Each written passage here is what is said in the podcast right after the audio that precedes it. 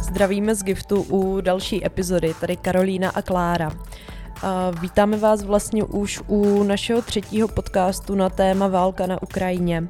A já vím, že naše životy běží dál, přesto ale teda můžu upřímně říct, eh, že na ten konflikt myslím každý den, že nějak jednoduše nejsem schopná přijmout to, že pár set kilometrů od českých hranic vraždí malé děti, že někde beztrestně znásilňují ženy a zbytečně tam umírají tisíce vojáků.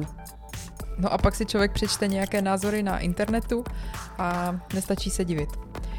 Dneska si budeme povídat o roli médií v Rusku, o Putinovi a všeobecně o tom, jak celý ten konflikt prožívají právě Rusové. Náš dnešní host, Miroslav Karas, více než 20 let pracoval jako zahraniční reportér pro českou televizi v Polsku a právě i v Rusku. Od roku 2020 je ředitelem televizního studia České televize v Ostravě a my máme velkou radost, že ho můžeme dnes přivítat tady u nás v Giftu.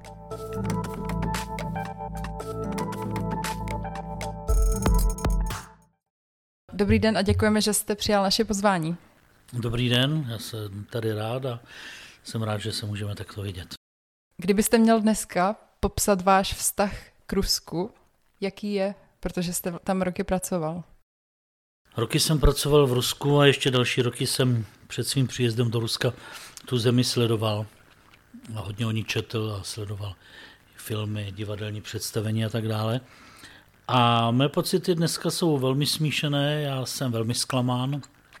A jsem velmi zklamán tím, že e, sledují nejen počínání Ruska na území suverénního státu Ukrajiny, ale jsem zklamaný tím, že současný prezident Vladimír Putin je ve své brutalitě a bezohlednosti na tom hůř, než jsem si představoval. Já si pamatuju Rusko v dobách, kdy eh, bylo daleko od toho, abychom o něm, o něm hovořili jako zcela suverénní demokratické zemi.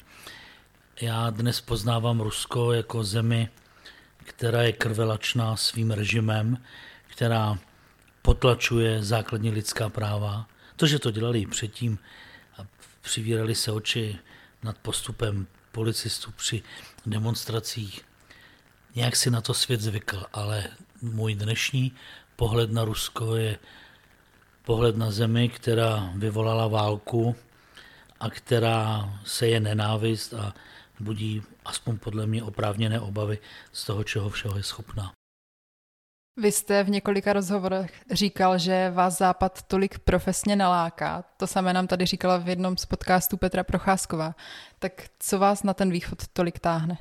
Asi to, co Petru, protože my už jsme spolu o vztahu k Rusku a k východu hovořili už v minulém století, abych to zasadil dobře do historie.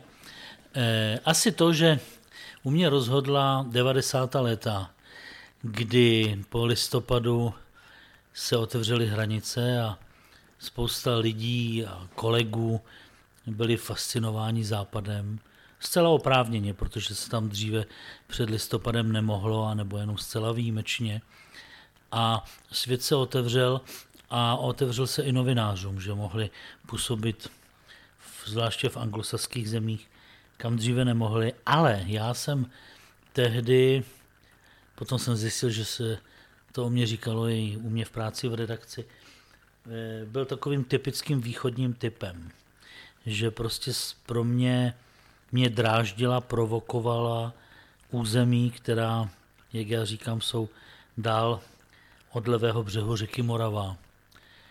Protože jsem studoval ještě před svým odjezdem jak do Polska nebo do Ruska, či po balských zemích Ukrajiny, Běloruska, kde jsem všude působil, jsem sledoval změny, které byly v Česku, tak jsem sledoval i tam.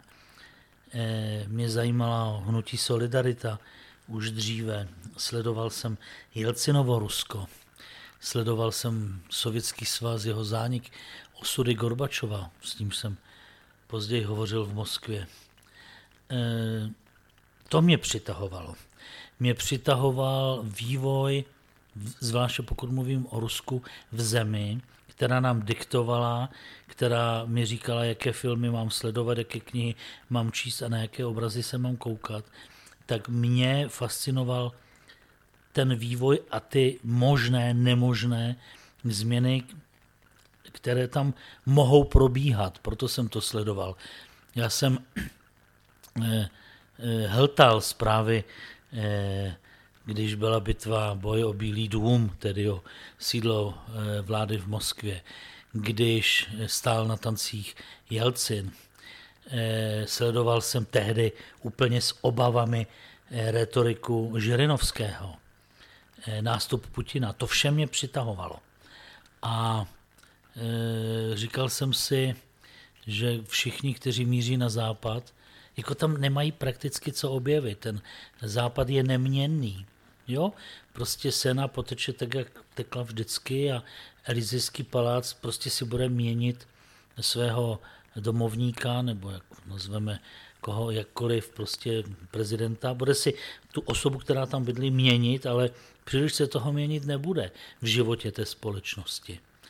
Zatímco ta východní Evropa, ta veskrze východní Evropa, tedy dál od toho levého břehu řeky Morava, mě přitahovala v tom, že přece tam ty změny se daly už tehdy očekávat, že budou obrovské, že to bude hnutí mas, že prostě ta společnost je tak roztříštěná, ta historie je tak nepoznaná, ten národ je vlastní historii tak nepolíbený, že jsem usuzoval, ano, to je to místo, kde chci jako novinář být, kde to chci zažít, kde ty změny nebudou nudné. Ano, to je možná to slovo. Pro mě ten západ byla nuda. No tak je tam hezky. Jo? Je tam hezky, asi patříme více tam, ale ten východ mě fascinoval, nemluvím o Asii, ale o, o území bývalého Sovětského svazu. Těmi očekávanými i neočekávanými pochopitelnými i nepochopitelnými projevy, které ta země musela poznat a jimi projít. Eh, proto jsem už tehdy eh, projevil náklonost prostě eh, k tomuto teritoriu. Mhm. Takže vás lákala ta dynamika? Jo, lákala mě to, co může přinést, protože to bylo nečekané. Jako kdo tušil, že se někde sejdou tři prezidenti a rozpustí sovětský svaz. Jako kdybyste někomu řekli ještě eh, v 80. letech prostě sovětský svaz zanikne, tak by vás poslali někam, nebo prostě by si ťukali na čelo. A ono, ten sovětský svaz se rozpadl. Kdo by někdy řekl, že se rozpadne Československo? Jo?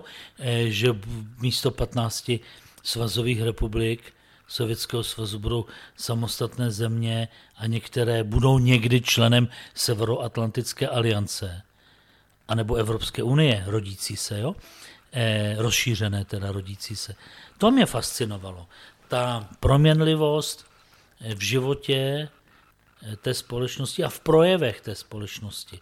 Protože jednou eh, se naklání nalevo, jednou napravo, probíhají tam boje uvnitř to, co ten západ není. Západ pro mě jako pro novináře byla obrovská nuda.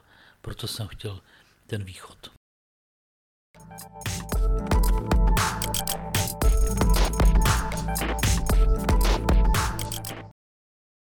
Kolik úsilí stojí dostat se k objektivním a relevantním informacím v dnešním Rusku? Je to mnohdy prohraný boj. Abyste získali informace po nich toužíte. Nezbývá vám nic jiného, než eh, prostě si ty informace schánět sami, ověřovat si je sami, protože vy, zvláště v dnešním Rusku, jste novinářem z nepřátelského území, jste z země, která je v NATO, to je úhlavní nepřítel eh, Ruska, jste v Evropské unii, která není až takovým nepřítelem, ale Rusové zase nějak velkou úctu k unii necítí, spíše k jednotlivým zemím. Oni chtějí roztříštit Unii jako takovou. A vy jako med, e, zástupce médií z tohoto světa západního, k nímž dneska ta Česká republika patří, ať se to některým hnutím a blokům nelíbí, tak prostě máte stíženou pozici. dostat tu informaci, aby vám ji sdělili. To je za prvé. Za druhé, vy se mnohdy nemáte ani na koho obrátit, protože role mluvčího je jinak vnímána v, v Rusku než v jiných zemích. Mluvčí je velmi vážený člověk, mnohdy plní roli ministra v některých zemích východních, eh, má velké kompetence, velké pravomoci. Vy se k němu nedostanete, neznáte jeho mobil. Když požádáte o rozhovor, tak většinou nedostanete ani odpověď, jestli je to možné nebo ne. Eh, navíc eh, v Rusku český novinář není novinářem z velké země nebo z velké televizní společnosti. Když přijme ruský prezident českého prezidenta, tak to není důvod k tomu rozhovoru. Když jsem pracoval v Polsku a přijížděl český prezident na návštěvu Varšavy nebo naopak, když polský prezident jel na návštěvu České republiky, tak vždycky jsem dostal rozhovor před tou cestou u jednoho nebo druhého prezidenta. To v Rusku není. E, naše mediální scéna je zanedbatelná pro ruské úředníky. Přiznejme si to, my nejsme mediální velmoc, my nemáme světové televize a světové rozhlasové stanice nebo světový print. U nás nevychází. A možná i s takovýmhle despektem se na nás dívají. Já už jsem po jisté době eh, o tom přestal přemýšlet a hledat souvislosti. Prostě jsem zjistil, že dostat se k úředním informacím je velmi složité. Dostat se k jiným informacím, no tak samozřejmě jako novinář máte nějaké kontakty, buď jsou to kamarádi nebo kamarádi kamarádů, jo, máte samozřejmě v obrovské možnosti v internetu, že máte informace. Hůř je to mnohdy je ověřovat. Jo, v Rusku asi více platí to, co eh, já za radosti někdy rád uvádím, taková ta agentura JPP, tedy jedna paní povídala. Takových zpráv se v Rusku objevuje hodně a vy zprávy agentury JPP, jedna paní povídala, potřebujete ověřit s větší důkladností než třeba u nás. Tak to je z pohledu novináře a z pohledu občana té Ruské federace. Tak mm, jak je to pro ně jako obtížné a kolik Rusů si hledá tady tyhle objektivní informace, protože pro ně to asi musí být Eh, z povahy věci těžší než třeba Já pro vím, nás ale Čechy. co je z pohledu Rusa objektivní informace? Z pohledu běžného Rusa nemluvím o Moskvě. Moskva není Rusko a Rusko není Moskva. Ale z pohledu běžného Rusa objektivní informace je přece ta, kterou dostane od státní televize. To je přece objektivní informace v jeho chápání a vidění. On to, co slyší z prvního kanálu nebo z Rosia 1 nebo z Rosia 24, tak tomu věří. To je pro něj zásadní a objektivní informace. Většina Rusů nemá touhu a potřebu hledat alternativní zdroje. Oni prostě této zprávě věří tečka. E, nemá důvod otvírat si počítač a zjistit, co si o tom myslí BBC nebo francouzské sdělovací prostředky a nedej bože CNN nebo jiná televize. Eh, on věří té své verzi. Takže on nehledá. A kdyby chtěl hledat, tak samozřejmě zvláště dneska má s tím obrovský problém, protože nejen sociál, přístup k sociálním sítím je těžší. Ruský režim bojuje s Facebookem a s Telegramem a s jinými platformami ale zavírá stránky, webové stránky těch, kteří nejsou příjemní, eh, nebo rozhlasových a televizních stanic. Já dám příklad televize eh, Došť, TV Rain, která už měla problémy před válkou, protože prostě operátor vás nezařadí do své nabídky, kabelová televize. Nemáme zájem o vás. Takže vy máte existenční problémy, tak jdete do internetu a stanete se pouhou v uvozovkách internetovou televizí. No tak vás zlikvidují i tam. Nebo vás likvidují tím, že najednou zjistíte, že nemáte inzerenty. Nikdo vás nechce si koupit stránku nebo místo ve vysílání na inzerci. E, takže i kdyby někdo měl zájem, tak zvláště dnes v době války je těžké najít takový zdroj. Vemte si rozhlasová stanice Echo Moskvy, kde já mám několik přátel. No tak prostě ukončila ten provoz, protože někdy už nemůžete bojovat s tím, abyste všude mluvili o tom, že jste zahraniční agent třeba. Protože některé sdělovací prostředky museli deklarovat, že budou všude o sobě hovořit, že my jsme zahraniční agent. Když řeknete běžnému Rusovi na Sibiři, v Omsku, v Tomsku, kdekoliv, v nějakém městě, že jste ze sdělovacího prostředku, který je považován úřady za zahraničního agenta, tak myslíte, že někdo bude chtít s vámi mluvit? V tomto mají ty ruské sdělovací prostředky eh, složité. A teď, v době konfliktu na Ukrajině, to mají ještě složitější, protože eh, zkuste napsat slovo válka nebo invaze, tak vás buď dají do kriminálu, nebo zaplatíte velkou pokutu. Každopádně máte existenční problémy. Eh, vy už jste zmiňoval, že máte spoustu známých v Rusku. Mě by zajímali ti známí z řad eh, nezávislých médií. Co se s nimi vlastně dneska děje? Jak na tom jsou, jestli máte nějaké informace? Mám samozřejmě, já musím říct, že pochopitelně ne všichni chtějí sdělovat do telefonu všechny informace. Ale řada mých kolegů eh, z některých sdělovacích prostředků buď sama odešla, protože mi sami řekli, že už dál v tomhle nemůžou. Někteří dokonce uvažují o emigraci z Ruska a řada mých kolegů prostě přišla o tu práci. Tak si vemte, když přestane vysílat jako Moskvy, kde jsou desítky lidí, nebo možná přes sto desítky lidí, tak jsou jenom bez práce. Eh, spousta nepohodlných novinářů, kteří nemohou zajistit nějakou lojalitu, přijde o své místo nebo jsou přeřazeni na jinou práci. Eh, současná pozice novináře eh, vyžaduje ve státem kontrolovaných sdělovacích prostředcích absolutní lojalitu. Žádná diskuse, žádné pochybnosti. Prostě je to speciální vojenská operace, jejímž cílem je nastolit světový mír. A pokud s tím nesouhlasíš, tak seš náš nepřítel. A my tě ve svém kolektivu nechceme. Jo? Takže e, mý kolegové jsou prostě dneska bez práce, někteří. Máte známé i v těch státních kontrolovaných médiích? Mám, mám samozřejmě, ale tím už tak často nevolám, protože pochopitelně e, tyto kontakty byly dobré, jo, protože jsme se scházeli, to neskrývám, nebo byly různé akce, nebo Eh, akce, třeba jdete na Rude náměstí 9. května a musíte tam přijít třeba o dvě hodiny dříve a sedíte všichni v jednom obrovském sále a vedle vás zrovna sedí novináři z ruské televize.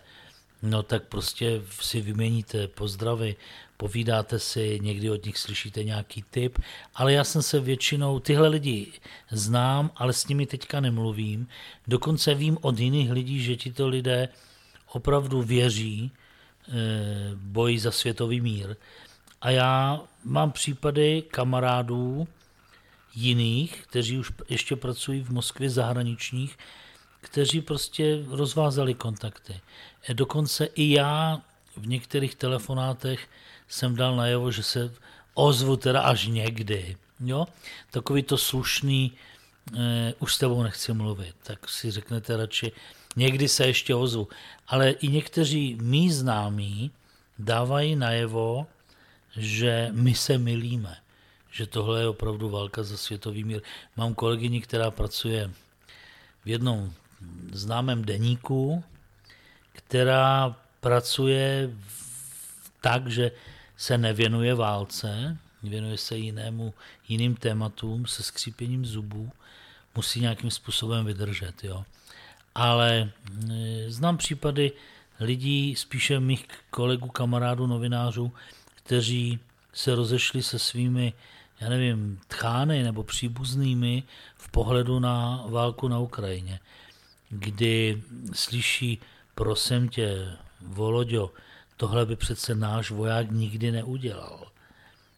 E, ty si to vymýšlíš, ty si podlehl západní propagandě je několik případů v mém okolí, kdy prostě se k těm babičkám asi dlouho nepodívají, protože ty babičky a dědečkové věří tomu, co tvrdí Kreml.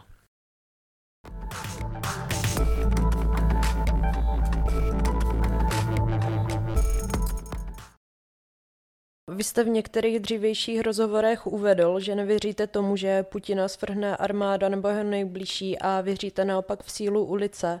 Ta válka ale trvá už přes dva měsíce, vojáci už teď tam umírají a lidé masově nedemonstrují, což je teda určitě i kvůli těm brutálním represím. Tak věříte v tu sílu ulice i teď? Stále v ní věřím, protože si myslím, že co jsou různé spiklenecké teorie. Putin je nemocný a má rakovinu štítné žlázy a má Alzheimera, nebo co má.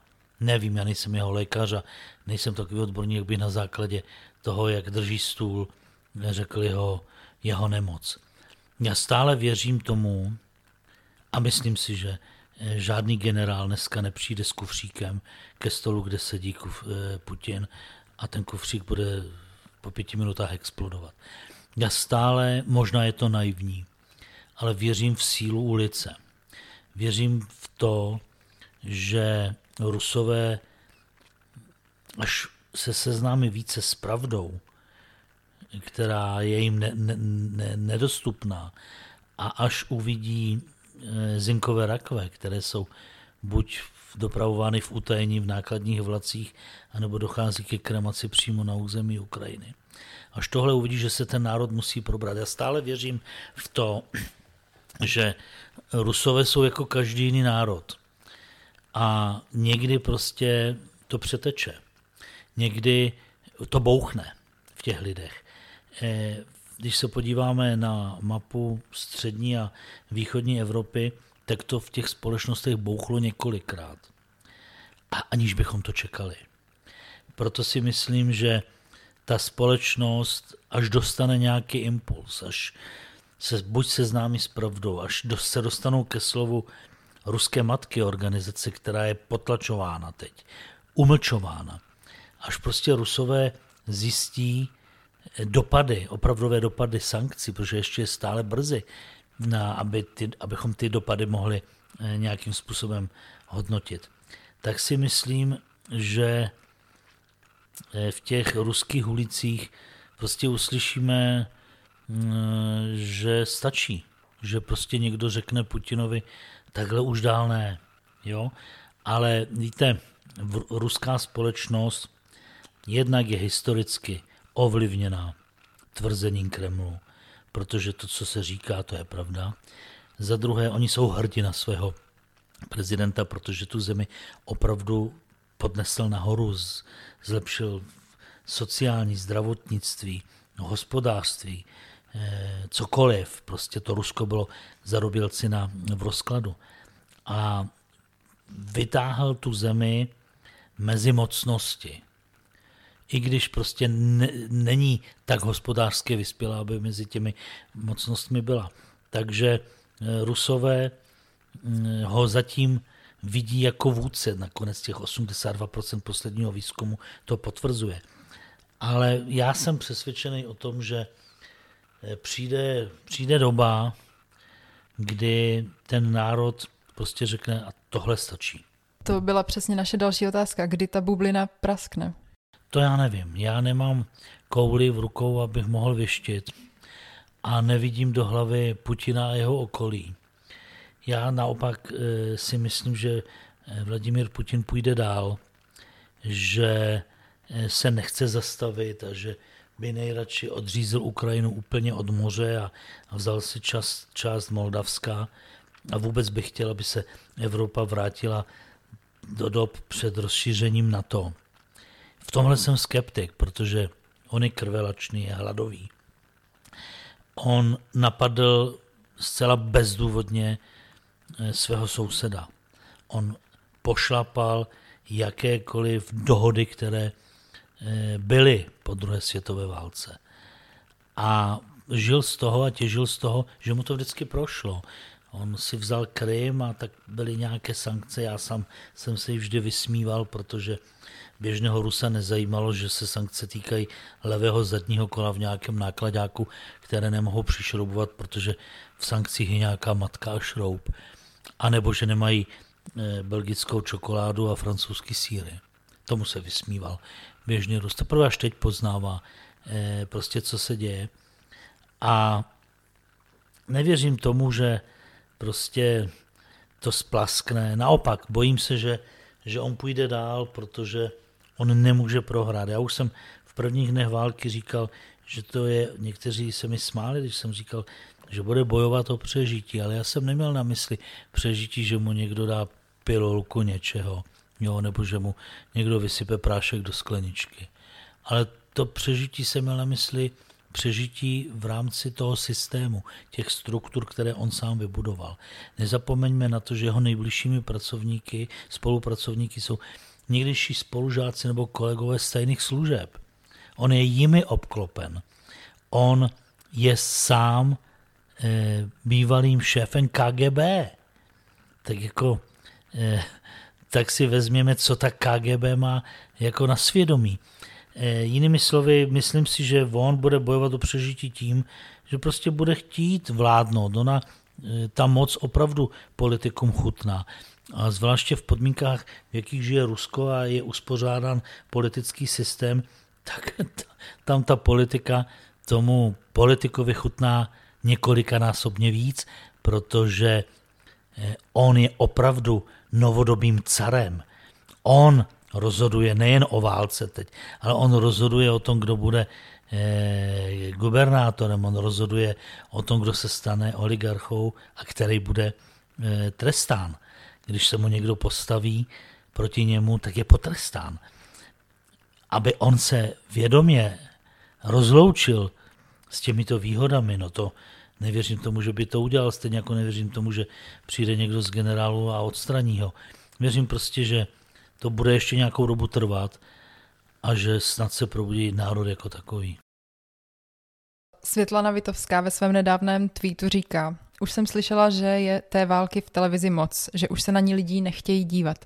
Dále v něm pak vysvětluje, že zlu se nesmí ustupovat a je potřeba o něm mluvit. Měla by televize reflektovat to, co její sledující chtějí nebo nechtějí vidět? Kdo určuje tuhle míru? To je zajímavá otázka. Tuhle míru asi určuje editoriální pohled toho sdělovacího, každého sdělovacího prostředku na tu skutečnost nebo na zobrazování té, té situace. A ne, nemám na mysli jenom válku. Jo. Války jako pro koho je moc? Je potřeba ta zvěrstva ukazovat. Je potřeba ukazovat, kdo za to může. I, i tak e, česká společnost, stejně jakákoliv jiná společnost, toho bude mít dříve nebo později opravdu, jak se říká, plné zuby. Ale my jsme v situaci, i my jako novináři, že my nemůžeme o tom mlčet. Když někdo prostě někde vraždí a někoho napadne, tak o tom musíme mluvit.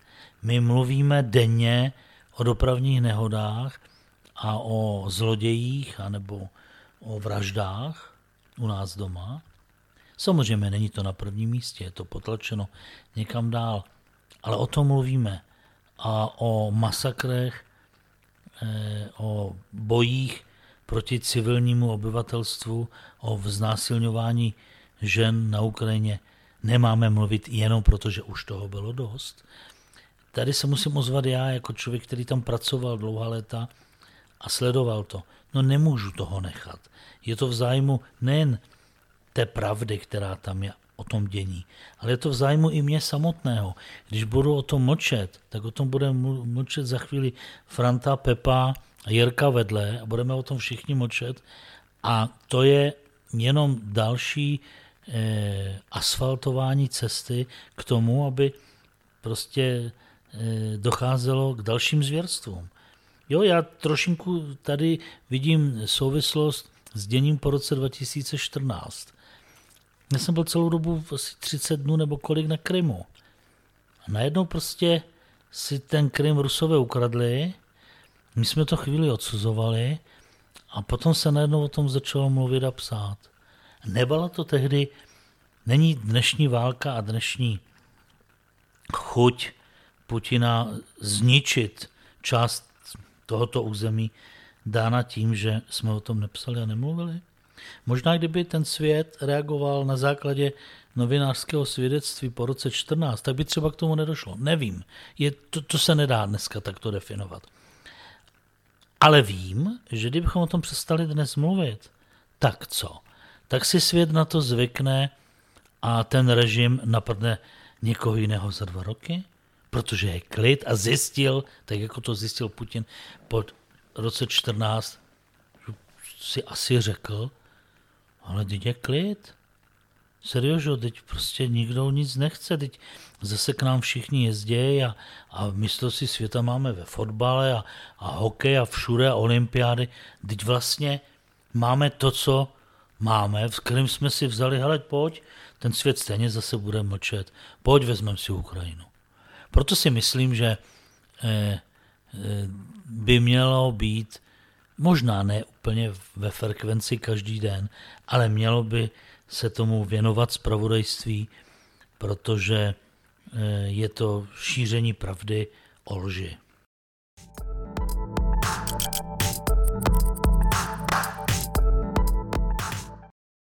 My se tady o ruské propagandě bavíme v dost příznačný den. Dneska je to 36 let od jaderné katastrofy v Černobylu, kdy tehdy sovětská propaganda dokázala, že ani zdraví lidí jim není vlastně přednější před tím svým vlastním obrazem. Pamatujete si tu tehdejší atmosféru v československém rozhlasu, kde jste, tuším, tehda pracoval?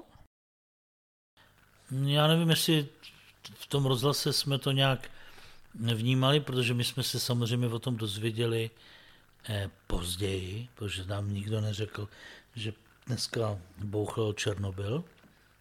To ne, dozvěděli jsme se to všichni tady, tedy ze zpráv Svobodné Evropy nebo Hlasu Ameriky nebo nebo Londýna, kdy eh, já jsem tomu taky původně nemohl uvěřit. Bouchl Černobyl, že jo. Tak jako člověk, mnozí lidi ani nevěděli, kde Černobyl leží, jo. Ale ta zrůdnost toho, těch lží, toho přístupu k odhalování pravdy je mimo jiné ukázána v tom, že prostě několik dnů po explozi Eh, se konal závod míru. To byla taková cyklistická soutěž mezi Prahou, Varšavou a Berlínem. Jezdili na kolech, závodili.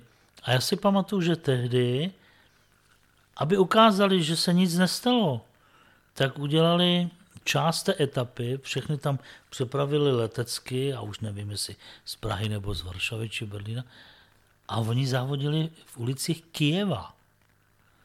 Kijeva, který je pár desítek kilometrů od Černobylu.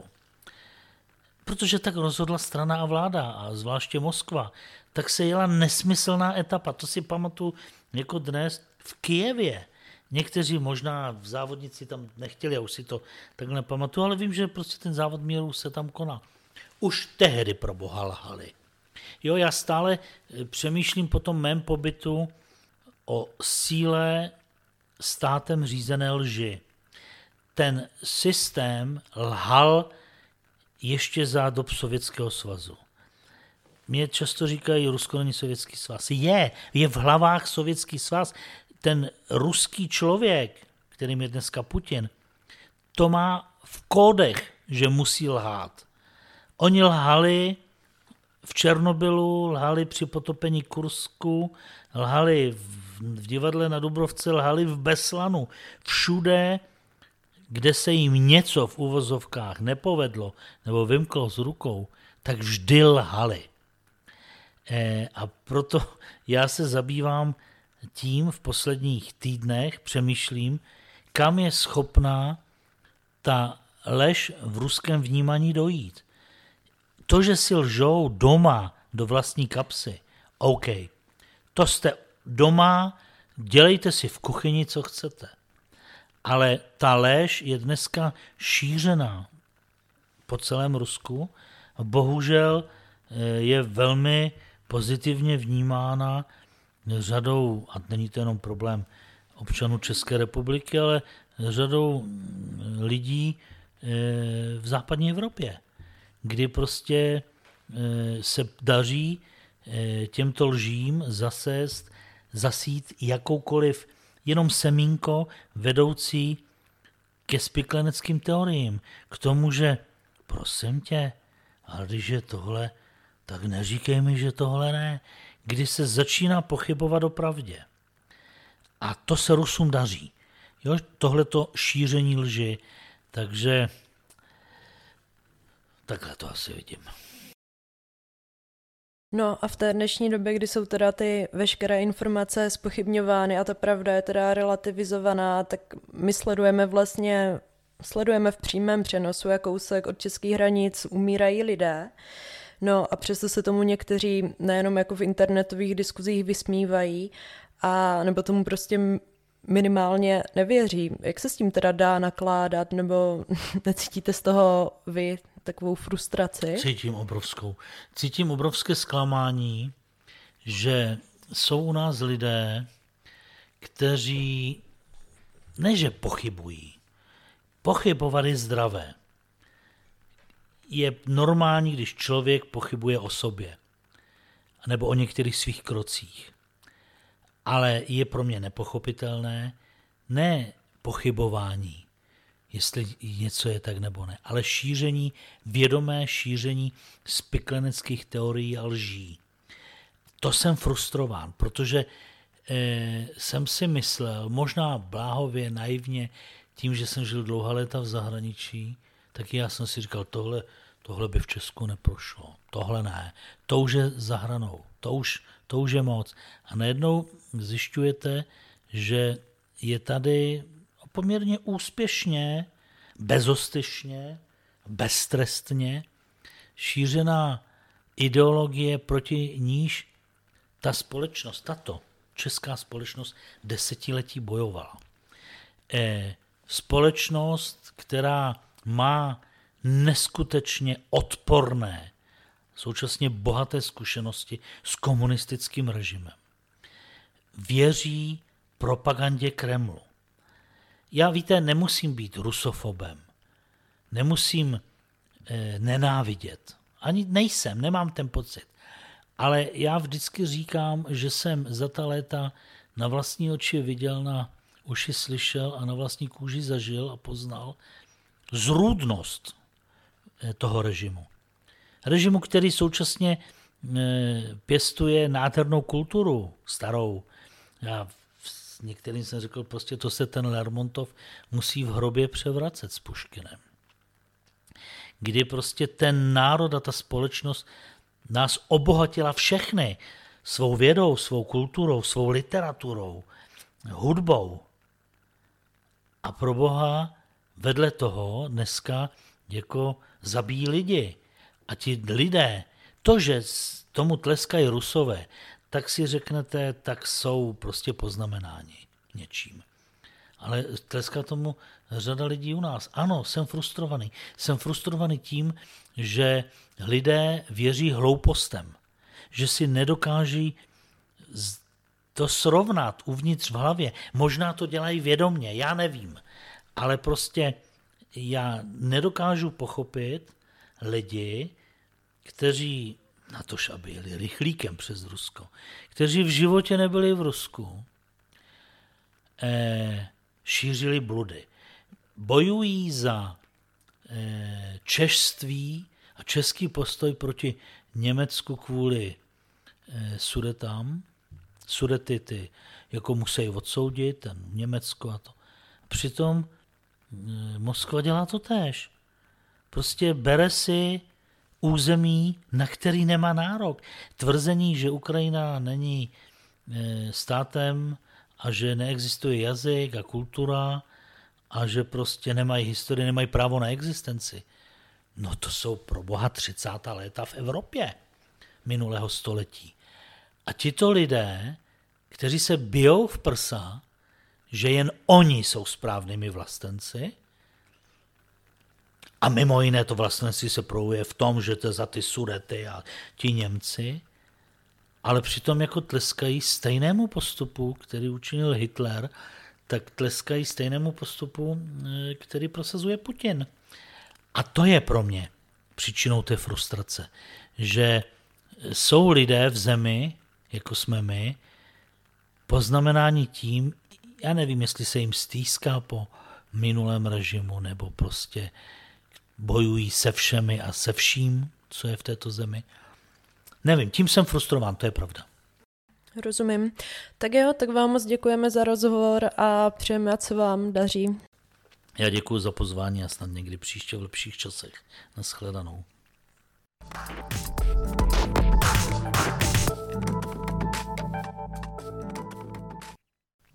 Děkujeme za poslech a pokud vás zajímá problematika i z pohledu ruského neziskového sektoru, tak si přečtěte článek na, na našem blogu blog.gift.cz. Článek se jmenuje Rusko není Putin a jak říkal pan Karas, příště snad v lepších časech.